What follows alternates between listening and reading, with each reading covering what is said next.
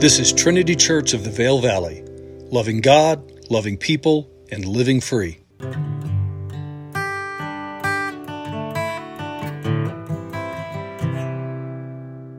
Hello, everyone. This is Pastor Ethan Moore, and I'm recording this message for Sunday, March the 19th, 2023. You know, this is a very significant day in the life of Trinity Church, as after 20 years, this will be my last Sunday as the pastor of our local congregation and church ministry.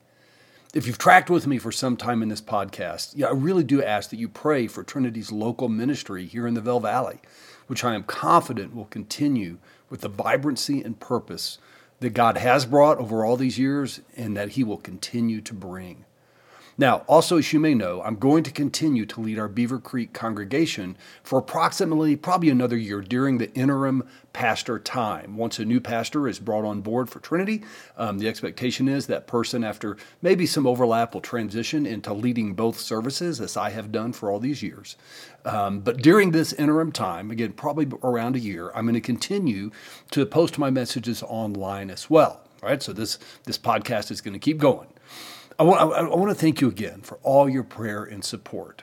And so, without further ado, let's jump back as to where we are in Colossians. Where our scripture today is Colossians chapter 3, verses 17 and 18. Now, last week we saw Paul shift gears in his letter um, as he moved from focusing on what is already true of us internally who we are in Christ, right? That's really what we saw for the first two chapters, to how this truth, when we are walking by faith one day at a time, will lead to an inevitable result. And simply put, um, and we talked about this last week, this is the ongoing transformation of how we live, how we think, how we feel, and how we act in our relationships with people. You know, we've, I've said this many times over the years here at Trinity, but this essential process, this new creations in Christ, this is the process of our character and nature coming to reflect and express Christ's character and nature. You know, in 2 Corinthians chapter 3, verses 17 and 18, Paul just sums this up powerfully. Of course, we see this throughout the New Testament, but here Paul puts it this way Now the Lord is the Spirit, and where the Spirit of the Lord is, there is freedom, and I love that. And we all, who with unveiled faces contemplate the Lord's glory, we, and here, here's the key statement we are being transformed into his image with ever increasing glory, which comes from the Lord who is the Spirit. Right? This is the inevitable result. When we are living in the truth of who we are in Christ, it will change how we live. Now, Last Sunday, we explored this from the negative perspective as Paul described the kind of life we have put behind us because it's no longer who we are. Today, we're going to shift to the positive perspective, what it looks like for us to clothe ourselves with the nature and character of Christ. Now, I have never been known as a person who loved to dress up my, my first job out of school was at a large architecture firm in Charleston, South Carolina. And it had a pretty formal business culture, right? If you're from the South, you know what I'm talking about. I remember one day at this all company staff meeting, staff meeting, when the head of our HR department told us we would start observing, you know, air quotes, casual Friday. And somebody asked, well, what does that even mean? And the, the, the lady said, well, you know, nice jeans. You don't have to wear a tie and jacket, but, you know, still look professional. You just drop it down a notch. To which someone in the room said, Oh, you mean we get to dress like Ethan dresses all the time? but guys, when I do dress up, isn't that often, but when I do, it's always fun to hear someone say, Wow, Ethan, you look, you know, what, what's the phrase we often use there? You look sharp. My friends, this is the sense Paul gives us as he uses this metaphor of the Christian's new clothes. The new has come and it looks sharp. It is good looking. So, our text again, verses 12 through 17 of chapter 3. Let's read the whole thing and then we'll push into it. And Paul writes, Therefore, as God's chosen people, holy and dearly loved, clothe yourselves with compassion, kindness, humility, gentleness, and patience Bear with each other and forgive one another if any of you has a grievance against someone. Forgive as the Lord forgave you. And over all these virtues put on love, which binds them all together in perfect unity. And let the peace of Christ rule in your hearts, since as members of one body you are called to peace. And be thankful. Let the message of Christ dwell among you richly as you teach and admonish one another with all wisdom through psalms, hymns, and songs from the Spirit, singing to God with gratitude in your hearts. And whatever you do, whether in word or deed, do it all in the name of the Lord Jesus, giving thanks to God the Father through him. Okay, wow, that's an amazing passage. So let's look at it a bit closer. So, Paul's about to describe here to these believers what their new creation life should look like. And as he so often does, he begins by reminding them, right, who they are. He says, Therefore, as God's chosen people, holy and dearly loved. All right, friends, I want to see if you can do, do this with me. Can you say with me, we are, right? And the we here is important. We are God's chosen people, holy and dearly loved. Now, friends, of course, that is true of you as an individual believer, but the emphasis here is on the community of believers, the community of faith. Together, as a loving and forgiving family of faith, we are chosen by God, holy and dearly loved. That is who you are. That is who we are. You know, to be holy means to be set apart to God and for God. And the emphasis here is on who we are because of what God has done. In other words, we are holy not because of our deservedness, but because of God's grace. And we are dearly loved not because we are always lovable, but because of the love of God.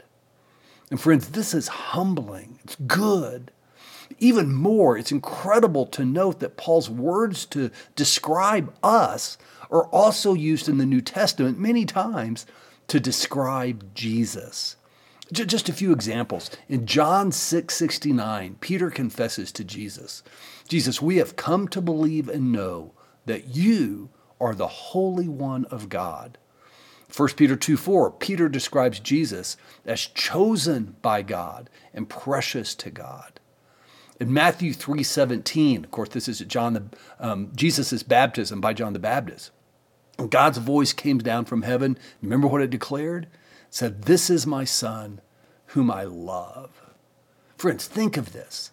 The next time your flesh is trying to tell you that you are of little value, Remember that the way that God refers to Jesus and the way the New Testament writers describe Jesus, this is how God, speaking here through Paul, this is how God describes you. This is how God describes us. You know, over the years, we've talked many times about how the New Testament describes how we are children of God. And it also describes us as being siblings of Christ. And so, as brothers and sisters of Christ, what is true of Christ is now true of us. Friends, that's something to think about. So, with that, with that reminder, with that foundation, Paul now describes the believers, the Christians' new clothes.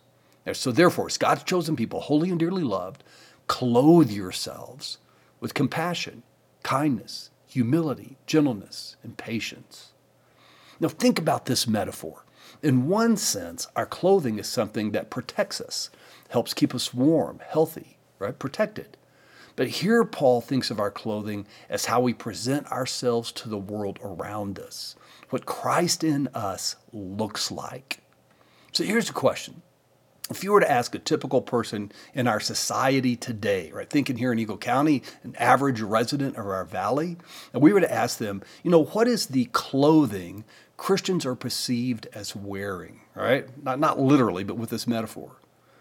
You know, my friends, if you zoom out just a bit, what image does Christian culture today project about who we are, what is most important to us, and how we treat people? Because the answer isn't always pretty. You know, Andy Stanley once said, there are things about Christian culture that people resist and that we, as disciples of Jesus Christ, should also resist because they are not expressive of the character and the nature and the goodness of God. Now, in contrast, any person who expresses the attribute Paul describes here as who they genuinely are with everyone they know and meet, my friends, that person will be valued and loved. This is the kind of life that not only leads to a deep seated personal fullness and contentment, it is the kind of living that makes God beautiful. So let's walk through these. The authentic clothes of the disciple of Jesus. And Paul begins with compassion. Compassion is a deep sensitivity to the needs and the feelings of others. Know, a concept related to compassion is empathy, which is the ability to understand and share the feelings of others.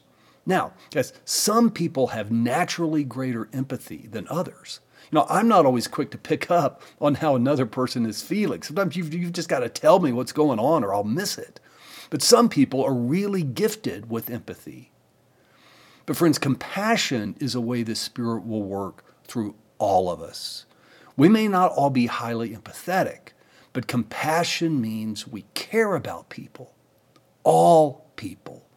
Compassion means we have a genuine desire to listen and help, make somebody's life better. It means we see every person as God sees us, as precious, valued, people who are created in God's image, just as we are, and whose lives matter. Now, inseparable from and almost synonymous with compassion is kindness. You know, kindness is proactive compassion, the act of being friendly, considerate, generous, and often at times self sacrificial. You know, also, kindness carries with it the idea of things that are small, simple, but that can make a powerful difference. I heard a podcast some time ago that was told told the stories of multiple Jewish survivors of Nazi Germany. Um, and with all of these survivors, they shared how their salvation wasn't a single heroic act from some benefactor, although that sometimes did happen. Rather, their salvation was innumerable small acts of kindness from many people that they would never see again. And let me just add to this. And honestly, I raised some eyebrows when I said this almost a year ago. But, friends, kindness is kind to everyone. Kindness does not make distinctions among people, be they cultural, political, or even moral. Kindness just is.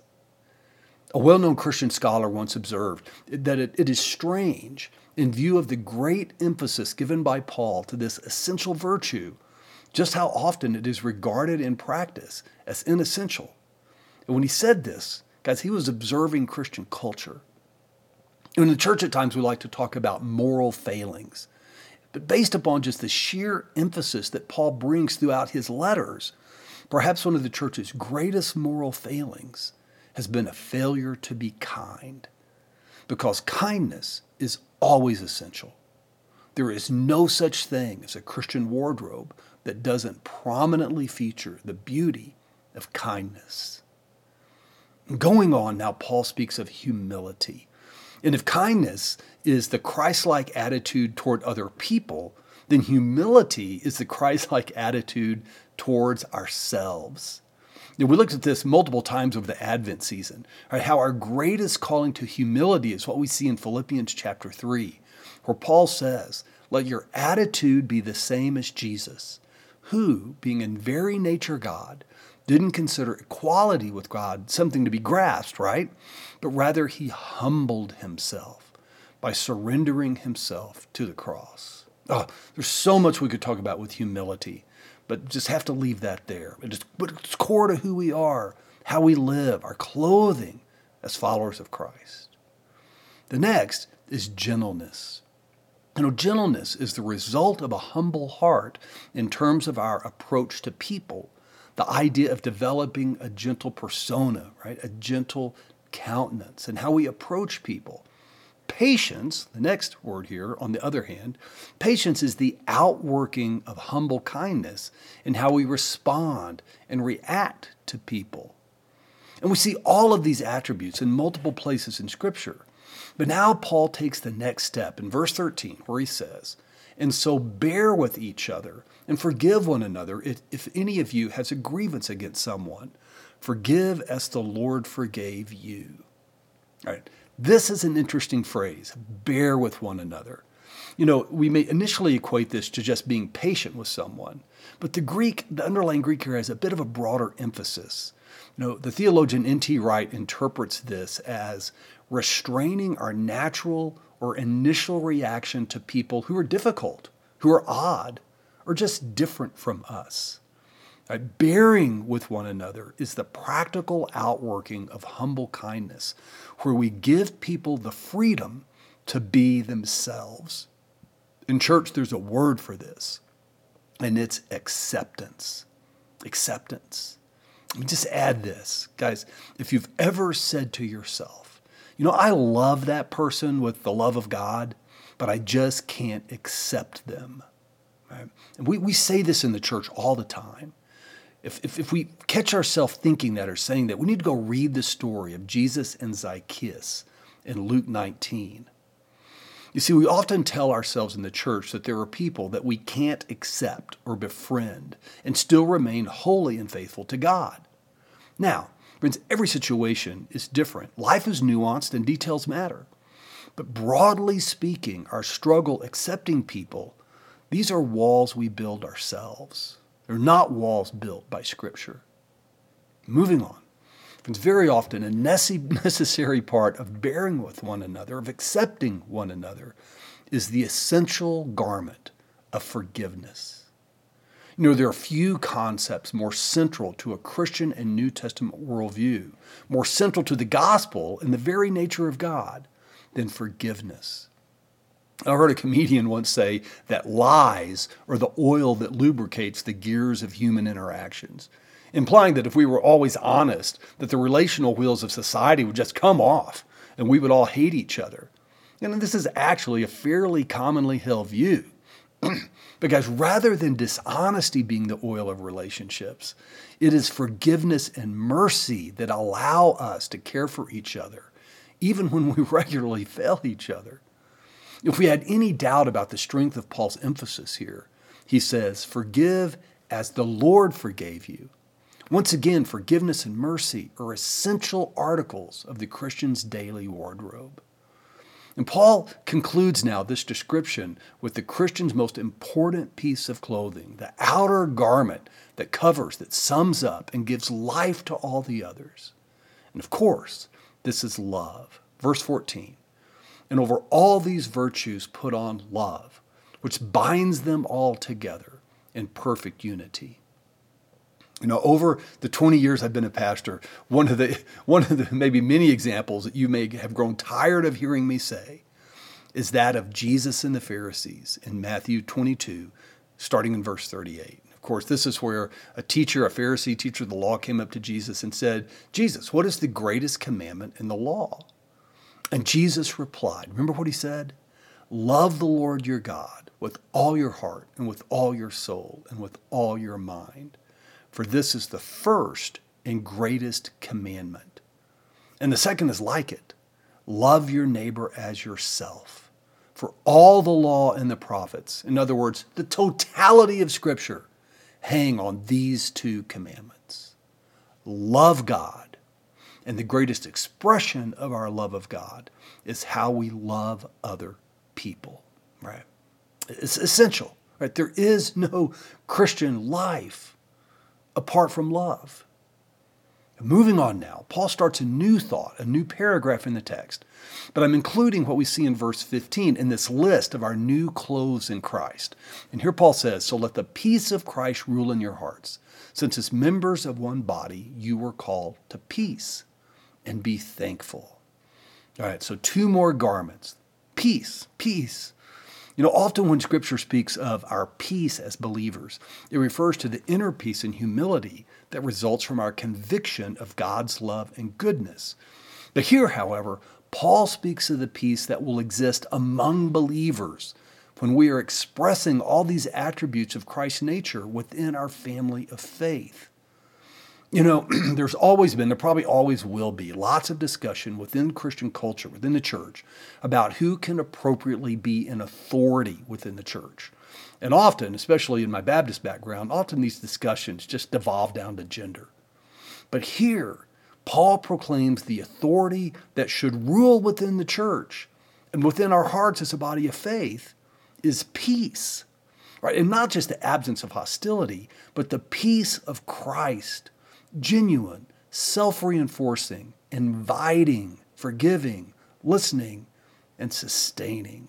Right? May there be peace among you. Right? If we were able to uh, um, imagine all of us as the church, as the body of Christ, right, being dressed in the garments of Christ as the community of faith, friends, our peace that we have with one another would be one of those essential garments. And lastly, when we are dressed in the character and nature of Christ, the natural result will be a deep and permeating gratitude.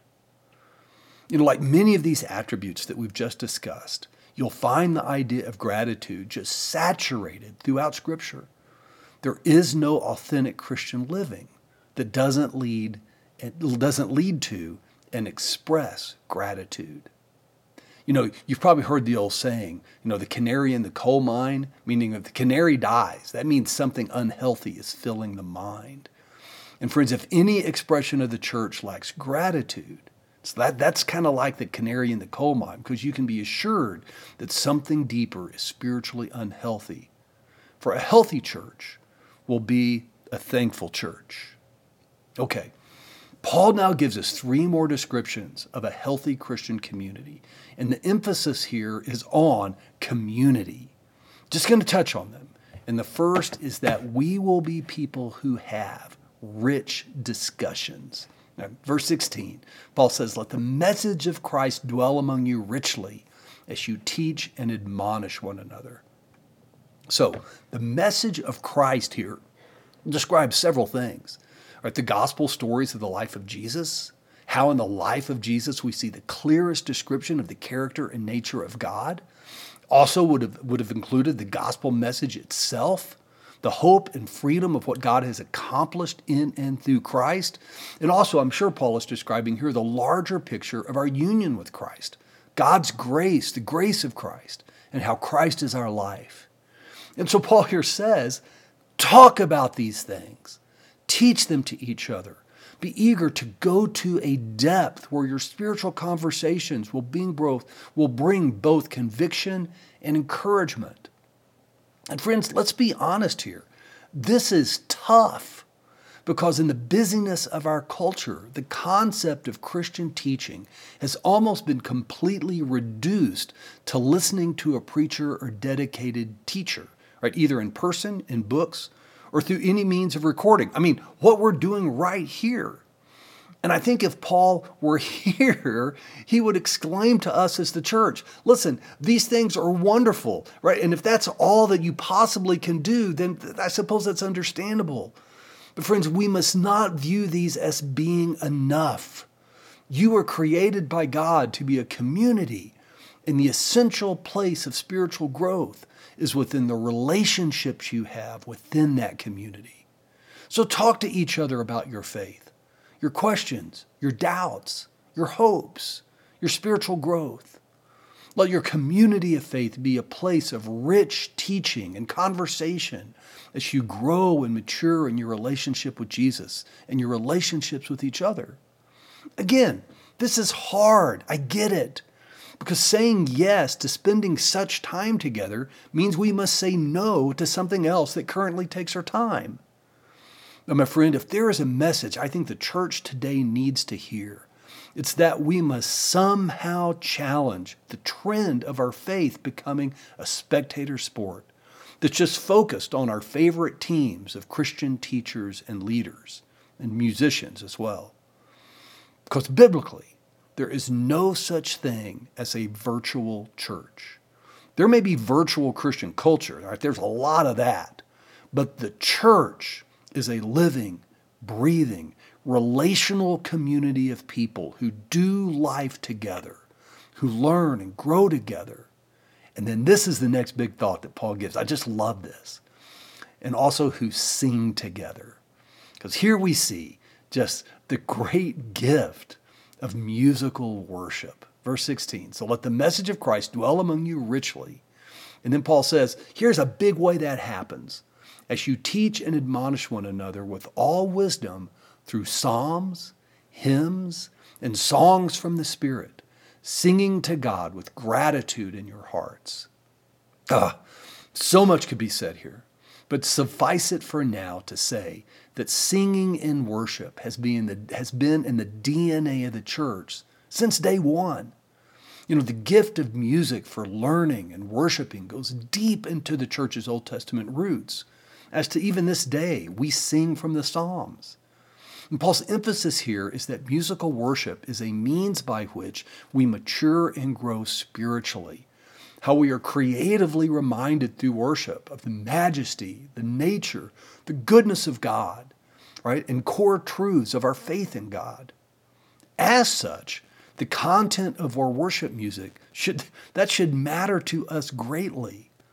Likewise, in a day when Christian music has become a massive industry, right? This scripture here reminds us how the New Testament's vision of musical worship is not performance. It is something we do together as a communal expression of our love of God. so we're going to end with this. Now, there's a song here at Trinity, I mean, churches around the country, that we used to sing quite a bit. And it's Blessed Be the Name of the Lord. I think the group The Newsboys recorded that, if I remember it correctly. It's an awesome song. I love it. But to tweak the refrain just a bit, we can hear Paul saying to us, You, believer, in Christ, you are blessed. You are the blessed. So, blessed be the name. Verse 17 Whatever you do, whether in word or deed, do it all in the name of the Lord Jesus, giving thanks to God the Father through him. You are the blessed ones. We are the blessed ones. So may we be the name of Jesus in this world in which we live. You know, to do something in the name of Jesus carries the idea, one, of recreating the presence of Jesus in our own lives, and also being empowered by Jesus to do so through his continuous presence in our lives, right? The amazing reality that Christ's Spirit is in union with our spirit, the miracle that Christ is in you, and that is the hope of glory. So, church, as we dress ourselves in the new creation life of Jesus Christ, our Creator, our Redeemer, and our Sustainer, from a from a place of deep genuineness in our hearts, may we be the name of Jesus Christ. May we be people who are compassionate, kind, humble, gentle, patient, accepting, forgiving, loving, peace loving, and filled with gratitude. For my friends, this is the nature and character of Christ, who is our very life. May it be said of us. Friends, thank you so much for joining with me today. I'm actually not going to be here next week. I'm going to be um, t- taking a little a week, week off um, for a family event, and um, but I will be back on April the 2nd, Palm Sunday, as I believe we will continue in Colossians. We may take a little break for Palm Sunday and Easter and do a different focus, but I'll be back on Sunday, April the 2nd. And until then, I pray that you experience the reality that in Christ, truly, you are blessed.